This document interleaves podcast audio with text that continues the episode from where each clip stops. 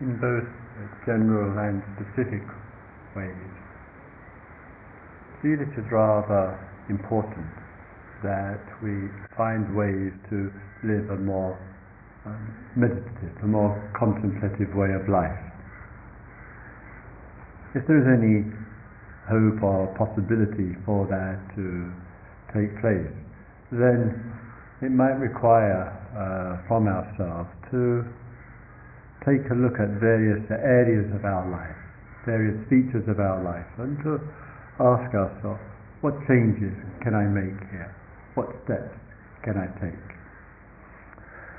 And that reflection and that inquiry into, into ourselves will um, possibly generate within ourselves a lot of questioning, a lot of concern about how to make our life more mindful, in a more meditative way.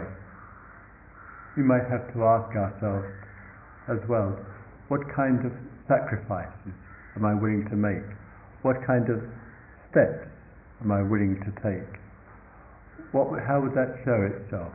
What would be some of the, the practical aspects of uh, making such changes in our life?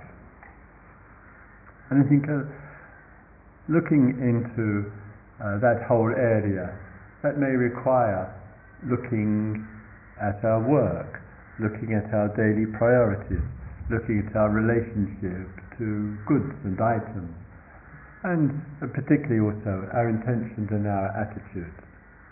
And sometimes, as one of the two of you have uh, commented to me here, sometimes we, we feel our life has become kind of imprisoned, as it were, into a, a mental world, into a conceptual world, and our relationship to existence as, runs, as it were, just through our mind, what our thoughts say, what our ideas are, what our views and opinions are. And when that becomes a pattern for us, the consequence and the outcome of that, it can lead to a great neglect of the fullness of life, not only of our life, but of life around us as well. Sometimes we ask ourselves, as we've touched on here, what's the place of the heart?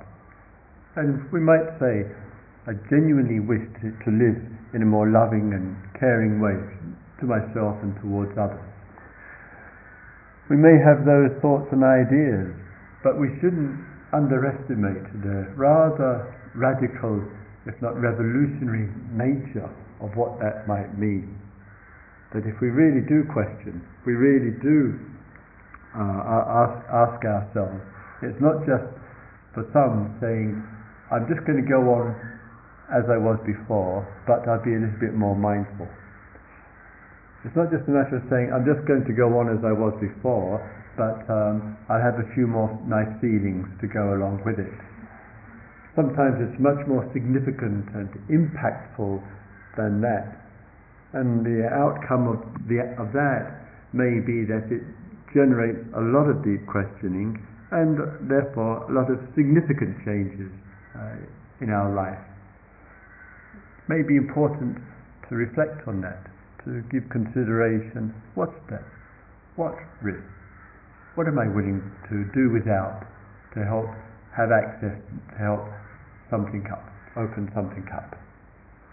Sometimes it's just in the world, in the immediate world uh, around us, and you know, looking at what we have and what we own. How much is our life being driven along by that?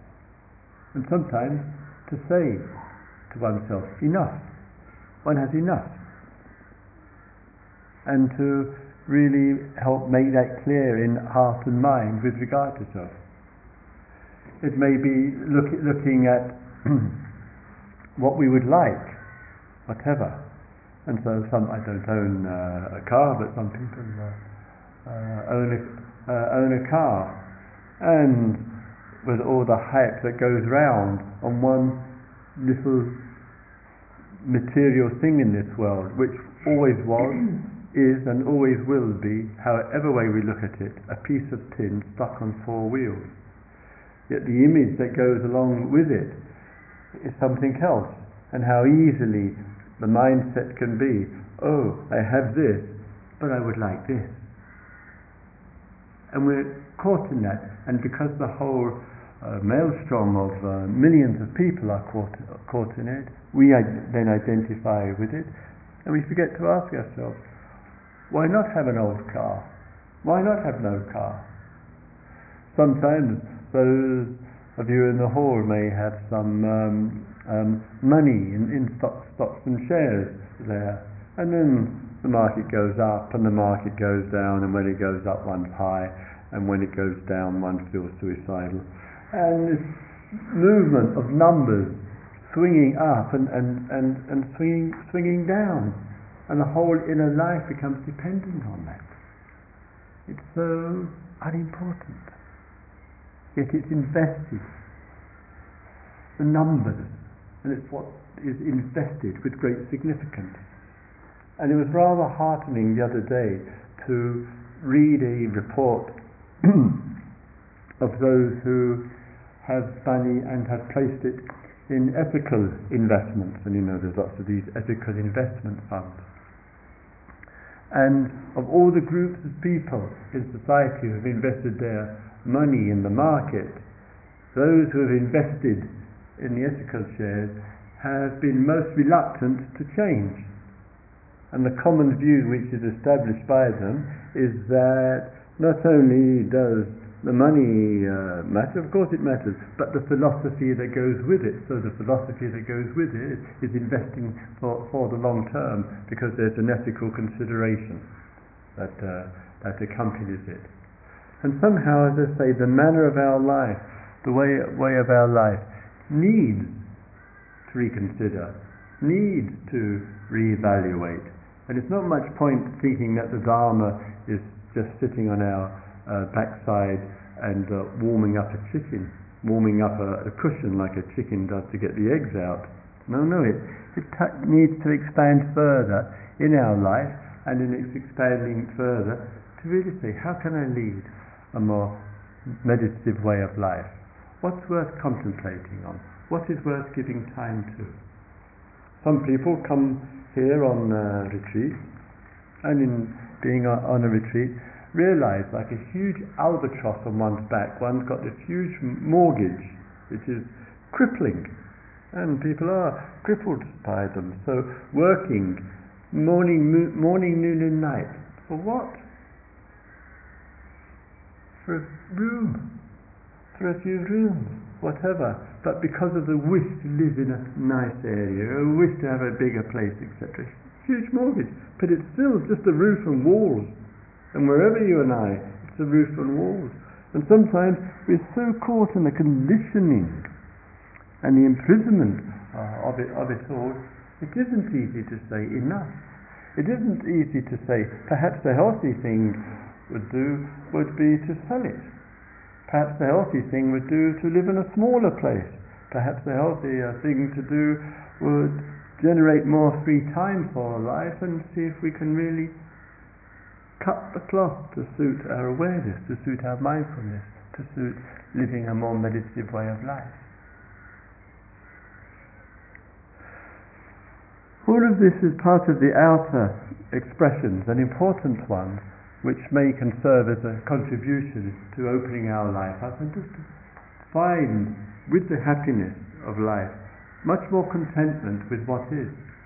I don't think it matters if there's no great pressure about it, whether one lives in some huge stately home or whether one lives in a little uh, flea pit of a bed sitter somewhere what really matters really is the kind of inner relationship that we have to all of that, and a relationship to all of that which is comfortable with what is. And no matter what the standard of living that you and I have, no matter what it is, let's never forget that the vast, vast majority have a much, much lower, poorer one. So all of this wanting, desiring, and uh, pressure that it puts uh, uh, upon us in, in countless number of ways needs some questioning. But it not only puts pressure on our own lives, but puts pressure globally in, in every direction. So our willingness to, to look at things and to say, what is it I need to say yes to? What is it that I need to say no to? What is it that I need to say, let me be at peace with what is? Let me be really content with what is. And if that applies to our material world that we live in, it also applies, of course, to our uh, aspects of our feelings and our emotional life as, as well. And how the mind in the inner life as well, in, and how much of the time here can be absorbed when this if only is arising in us. If only I was in a relationship. If only I wasn't in a relationship. Some people are having both in the same sitting. So, if only I'd heard about the Dharma and the practice uh, when I was younger. If only I hadn't heard about it when I was so young. it goes both ways. So how easy in, in the inner life thoughts and feelings uh, arise about anything, whatever whatever it, it, it, it, it might be, and somehow the identification with it, somehow the holding on which goes with it, keeps is a kind of distraction to us. Sometimes in the, in the mind w- w- uh, working, which obscures that natural happiness in life, it shows itself, and I think this is one of the rather tragedies of, of the mindset that arises, that some things in life are clearly petty, clearly trivial, clearly unimportant and if we don't have some spaciousness inside of us, if there's not some expansiveness inside of us, the trivial becomes incredibly significant. The trivial becomes a grievous crime. The trivial becomes, I can't put up with this, that, him, her, whatever it might be, a moment longer. And so sometimes we are picking out things, small little things. Somebody else's behavior, somebody else's behavior, what somebody else has said or hasn't said or done or, or, or hasn't done. And the reactivity that accompanies it, the fault, the blame, the pinpointing, the, the accusations uh, that go on, have magnified a situation magnified it. Small things.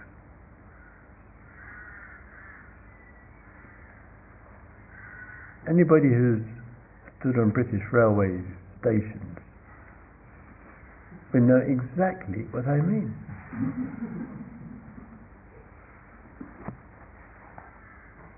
One waits. One waits. Is it such a crime? Is it so necessary when people are moaning and complaining and all the cynical views in this country have made a culture of it? I was standing on the station at New Delhi. Indian Railways have been clearly inspired by British Railways. the train was due in at 4.20 in the afternoon to leave, that is. Platform, those of you who have stood on New Delhi railway station platform will know exactly what, I, what it's uh, uh, like. And then came the announcement, first in Hindi, and then the usual, this train will be arriving at 20 minutes after midnight. Hallelujah. Can't wait. And what those who know, is sitting on the platform there, one can't leave the backpack anywhere for five minutes because there are poor people around and they need it more than one does. So one just sits and waits and waits. And the evening goes by and occasional someone kindly gets one an occasional little cup of uh, hot chai or whatever and one waits. And either one waits and says, let's be at ease with what is, let's be just content with what is, because that's how it is, or one burns up inside and gets agitated. The agitation will not bring the Rajdhani one minute earlier.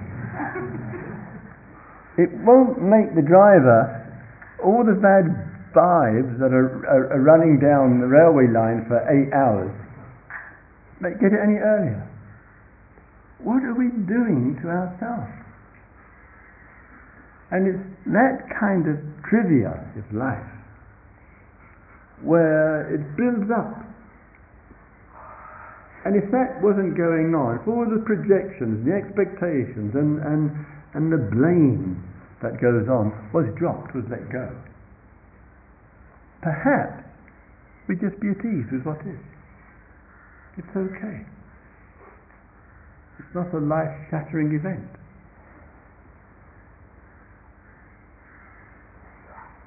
I remember once in India being told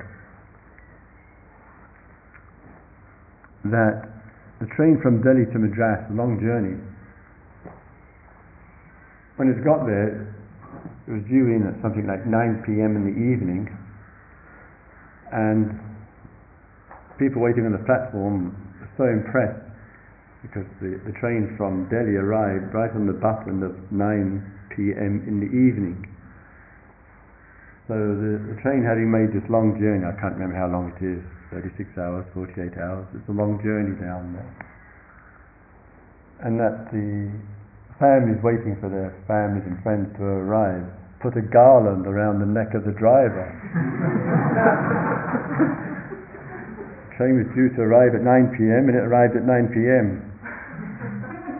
But when the train doors opened, none of their family was there. Train driver I said, I'm very sorry, this train is 24 hours late.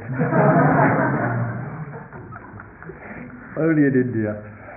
Only in India. So sometimes there's our life going by. We want things to be a different way. We can't do anything about it. Nothing which our mindset can do will make a scrap of difference to it at all.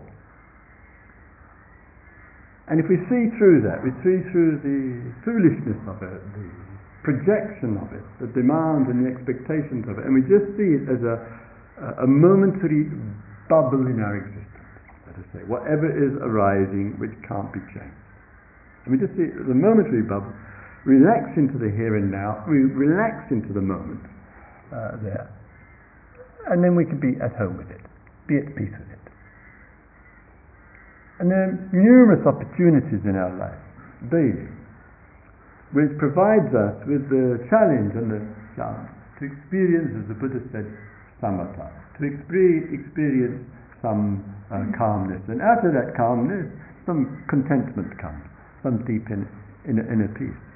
The question is for us, in the circumstances of life, are we interested to do that? Are we committed to that? Is that important to us? Or do we want to live angry, negative, reactive, blaming, fault finding, discriminating kind of life. Because if we don't, then we in a way have to appeal to the best inside of us. And that same uh, principle and exploration applies in, in, this kind of situation here for us as, as, as well. In that, then we come to look in a more meditative way, a more calm and clear, uh, clear way with regard to our life. And sometimes in the giving of attention inwardly and explore, I mentioned um, uh, yesterday um, this word samadhi, S-A, S-A-M, uh, A-D-H-I. And it often gets translated in meditative circles as concentration. But I think rather than looking at things from the standpoint of just trying to be uh, concentrated, it's much more rather a sense of our presence and some feeling inside the being that we're getting a little bit more established, getting a little bit more grounded and centered with our being.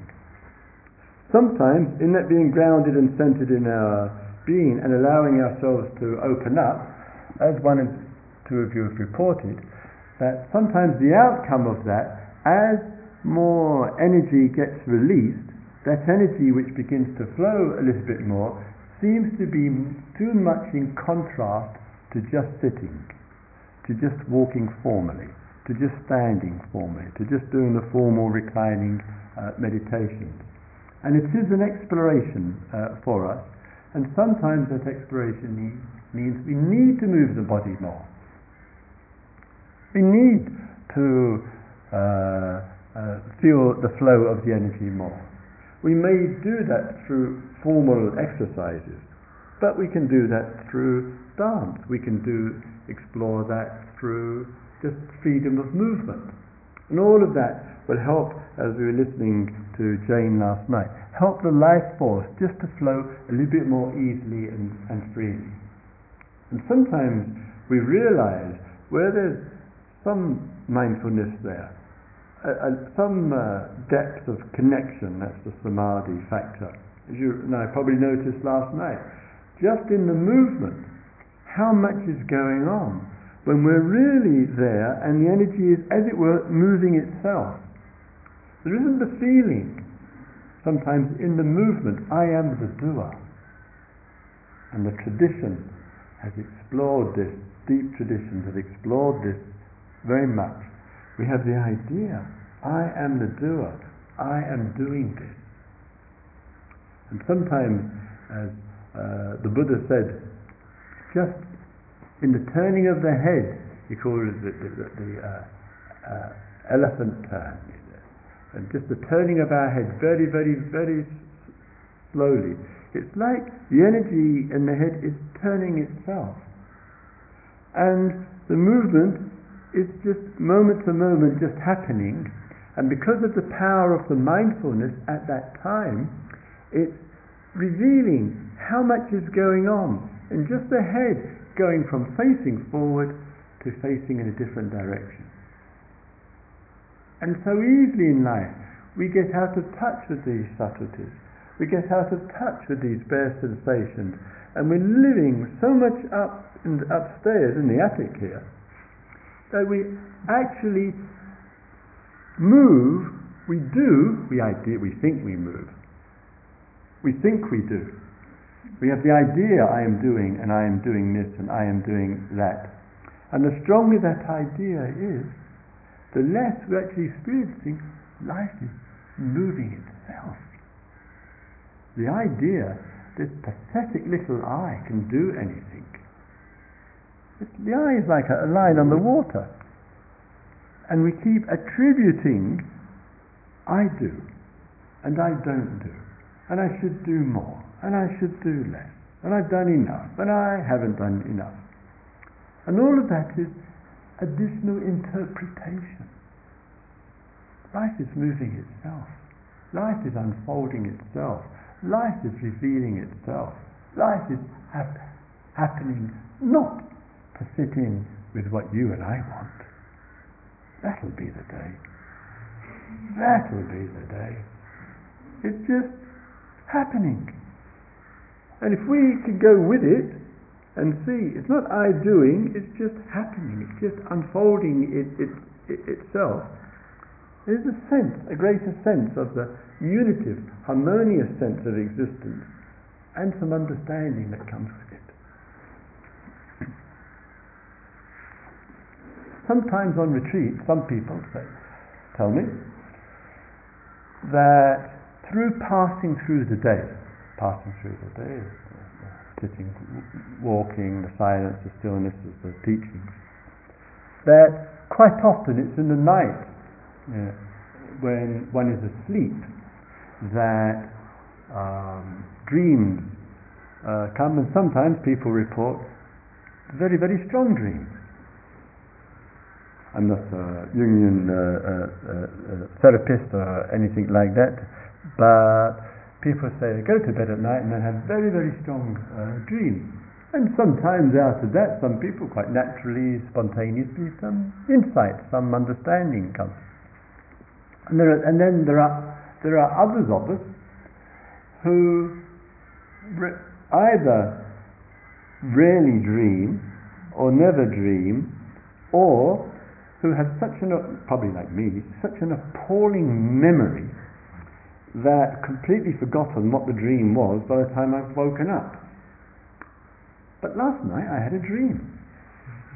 I've had very, very few, so it's a rather a rare event, two or three, and I, I, I had a dream. And I want to tell you, I'll leave the therapist among you to analyze what, what it is. I was at a football match as a spectator, and Chelsea were playing. Now, I don't support Chelsea, I have to say, get this quick. And Chelsea were losing. And then, minute or two before the end, one of the players kicked the ball so hard, Chelsea player, it missed the goal, so Chelsea lost. But I've never seen a ball kicked so hard. Wow! then the match was over, and the Chelsea fans all started walking out, and myself. And I'd put my this is I don't know what this means. I'd put my bag in some locker cupboard, and I couldn't find it. Can't I field day with this one? And I, could, and I was searching all these locker cupboards. I which one is it? Couldn't, couldn't find it anywhere, and it had gone. And then what, everybody had gone home. There's poor old Christopher still wandering around. and then I found it. And, I, and then the dream ended. That was the, the dream. but I have to say this. This is true. I walked downstairs this morning to post off, to put in the post, Gaia House program and a letter to the, the soldier that I mentioned to you, going off to the Gulf, who was asking for some information. I walked in, and Simon, who's on the staff here, the first thing he said to me was, Chelsea lost last night.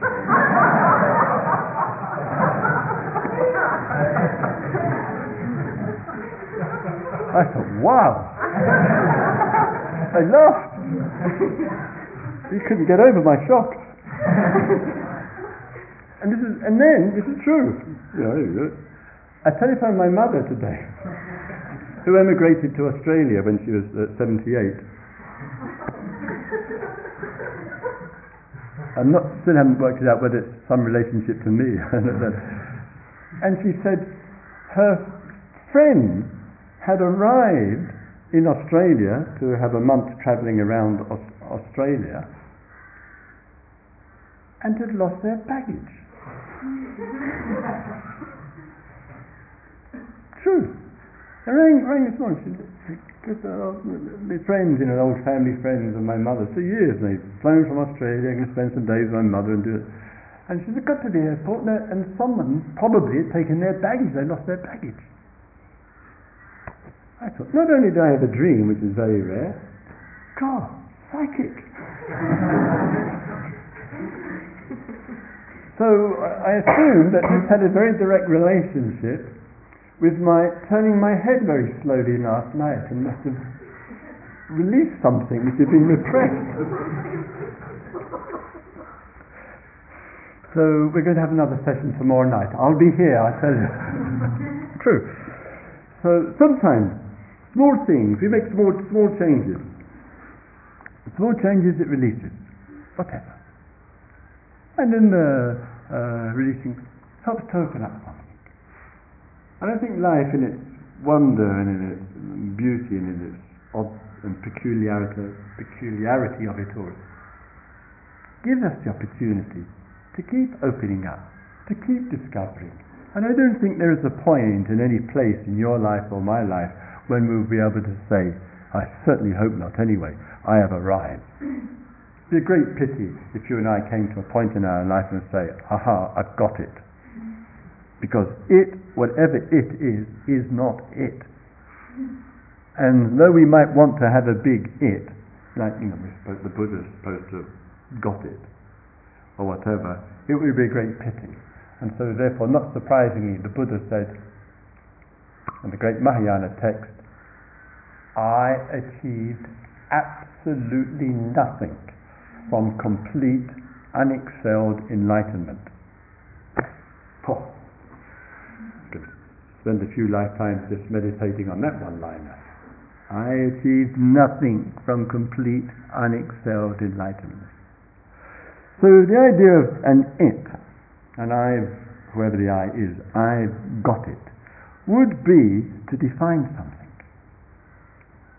It would be to have a wall around something. And then one would have the problem, not only of having it, but trying to keep it. Not only having it, but possibly making sure that other one, others know one has got it. Whatever. So any kind of uh, it seems to be limited. Let's take much more interest in the limitless. Let's take much more interest in that which is infinite rather than finite. Let's take much more interest in that which is unpredictable rather than predictable, which is unformed rather than formed, so that we don't cage ourselves in in any way.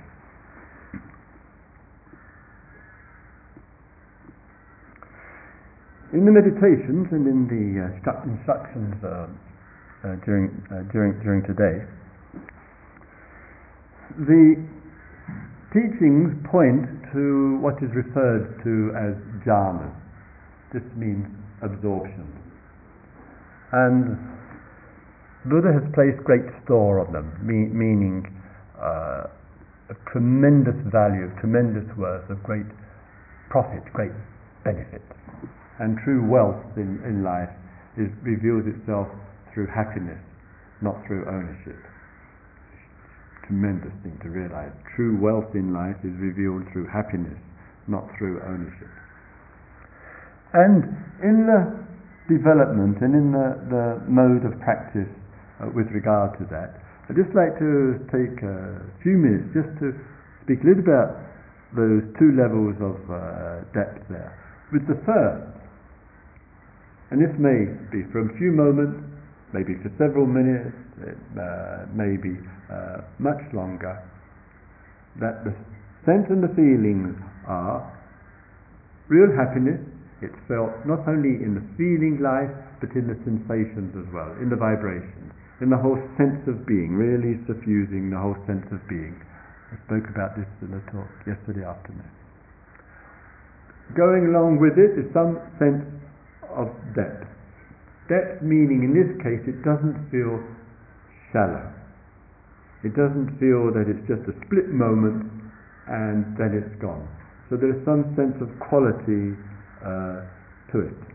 Another factor which goes along with this in this first absorption or first uh, jhana is that there is still reflection going on. There is still the opportunity for thought to express itself. And the thoughts and reflections which express itself are not in any way harassed thoughts or worrying thoughts or negative thoughts or thoughts about self-image, uh, etc. So that there's some there's some happiness there, joyfulness there. It's felt through the whole being, and with that and going along with that, there is some reflection. And generally speaking, but not always, but generally speaking, the thoughts are happy thoughts. The thoughts are constructive thoughts. The thoughts are positive thoughts. The thoughts are reflecting and stating something of that experience. Or the quality of the experience is helping to show and give us some insight, perhaps into some other area of life, completely unconnected with the experience. So, in other words, sometimes when you and I are feeling content and uh, feeling some depth, there is some jhana, some absorption there. It might be in the absorption, the attention goes to some other aspect of our life. And previously, the attention and the thought going to some other aspect of our life previously was suffused, say, with worry or with negativity or with fear or anxiety or blame or whatever. The thought about that other aspect of one's life may arise, but it's supported with a different kind of experience. The experience is supported with is one of contentment and happiness and joy, and it goes to that there, and then one begins to say, wow, there's another way of looking at this. There's another completely different way of relating to this. And that's one of the great significances of the jhana, of uh, deeper ab- absorption. It not only nourishes us in the moment, but it helps to shed light and helps to bring a different kind of attention to lots of other areas of life. A second helpful and important aspect of these uh, inner inner, inner absorption, because in the first one there is this power to reflect, this power of mind to give attention to, because there is some depth that is accompanying it, it also means that there is some samadhi, that means some inner strength there, some uh, sense of well-being. And the important aspect of that is because some of the energies are more harmonized together. One feels, so to speak, more together. Because that is there as well, if through that some intention is made to make a change, if some intention is made to uh, recognize the importance of accepting something, that samadhi that goes with the jhana gives support to that. So in that moment, that clarity, old habits can be, which are difficult, can be let go of. New initiatives which are healthy and wise can be started. Uh, ways of uh, looking at life and all the extraordinary opportunities for that also can take place. So this process and this practice of a gradual and sometimes sudden deepening of the meditations in which one is um, uh, ex- experiencing that sense of togetherness that I just uh, referred to, either intentionally or, spont- or spontaneously, it may be some reflective thought arises, just with the experience, just an acknowledgement, this is what I am experiencing right now, or with regard to something else, and it just helps to shed more light helps us to see more clearly. And if we need to respond to something, we've got the energy for it. We've got the happiness for it. We've got the vitality for it. We've got the commitment to it, and we've got the wise thought that goes along with it as well. And all of that's part of the, the function of uh, deepening. One of the aspects of the transition from what in the tradition is called first jhana to second jhana means from one level of absorption to the second is that there is a refinement which is taking place. And in the refinement that's taking place, in the second jhana, the conceptual world, the world of reflection, just begins to drop away. There are no words going on in the mind. There's no thought about anything whatsoever and one is just in a state of pure being, and the refinement is that the stronger sensations of the body, pleasant, warm, comfortable, uh, blissful, ecstatic, or whatever they may be, they also become much more refined, and there's just a real sense of just being. And this sense of uh, just being, it may be that in the experience of that, and in the depth and the rather sublime, subtle joy that goes with it, we may not see in the moment, we may not realize the significance of it. And sometimes it's afterwards, sometimes later in the day, sometimes days or weeks later, that we begin to realize the importance of connection, connection between the refined be- being, a quality of consciousness which is content and happy, which is meditative and contemplative, and the relationship of that to everything else that we do everything else that we do. And it's not always easy to see that connection and that relationship between being and our being in the world, which we call doing. Another important feature of samadhi is we often tend to think of it in rather the short-term basis. Oh, I'm doing my practice and developing concentration. Doesn't really reflect and uh, intimate uh, the significance of it fully enough. What, what I mean, mean by that is that samadhi is that which sustains some of us in any kind of area of commitment which we feel of great value. And I can say for uh, myself, and I'm uh, others as well can say this. That our development of our practice, of our samadhi, and of absorptions and, and uh, jhanas, just for one area of life which is important. Let's say service to others. Many of us in this room here are engaged in various forms of service to others. To actually sustain that year in, year out, month in, month out, week in, week out, that can only happen if there is a samadhi to give it support. Because if there isn't, we can burn out. If there isn't, we can feel we're not doing it well enough.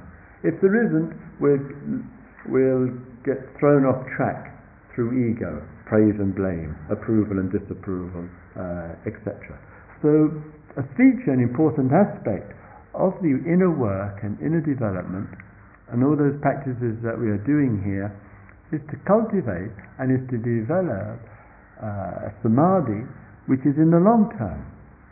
Meaning that ability to stay steady, to stay grounded, to stay uh, uh, inwardly centered, not just for a meditation sitting, not just for walking, but the samadhi which is needed for those things in life which really matter.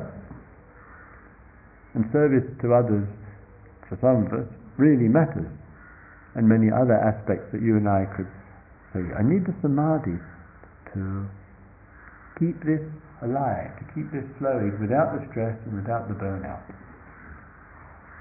So our practice here not only has a deeper inner significance for us, but also an equally important uh, an, an outer one as well. And it, sometimes, as I say, it's not always so easy to see the link between the inner and the outer. But sometimes it's very, very obvious. And I know from, for uh, myself, as some of you do too, that periods of time of development of samadhi from years ago, still the echoes of that, the reverberations of that, the continuity of that still 10 years ago, 20 years ago, in my case 30 years ago and more, still having its benefit, still being at the support. So our practice is here and now, yes it is, of course it is.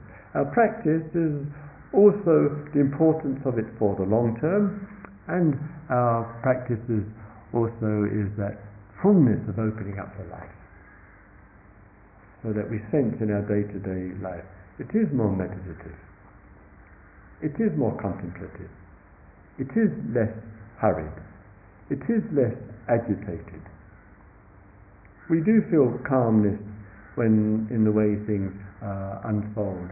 And we do enjoy and appreciate the experience of that in many, many ways because we see the wisdom of it. We see the intelligence behind it. And if we bring wisdom and kindness, wisdom and uh, uh, love, love together, there's an extraordinary sense of fullness which comes. Men and women who live with wisdom and live with love genuinely feel fulfilled. Something extraordinarily fulfilling about it. May all beings live with love. May all beings live with wisdom. May all beings live a free and enjoyable life.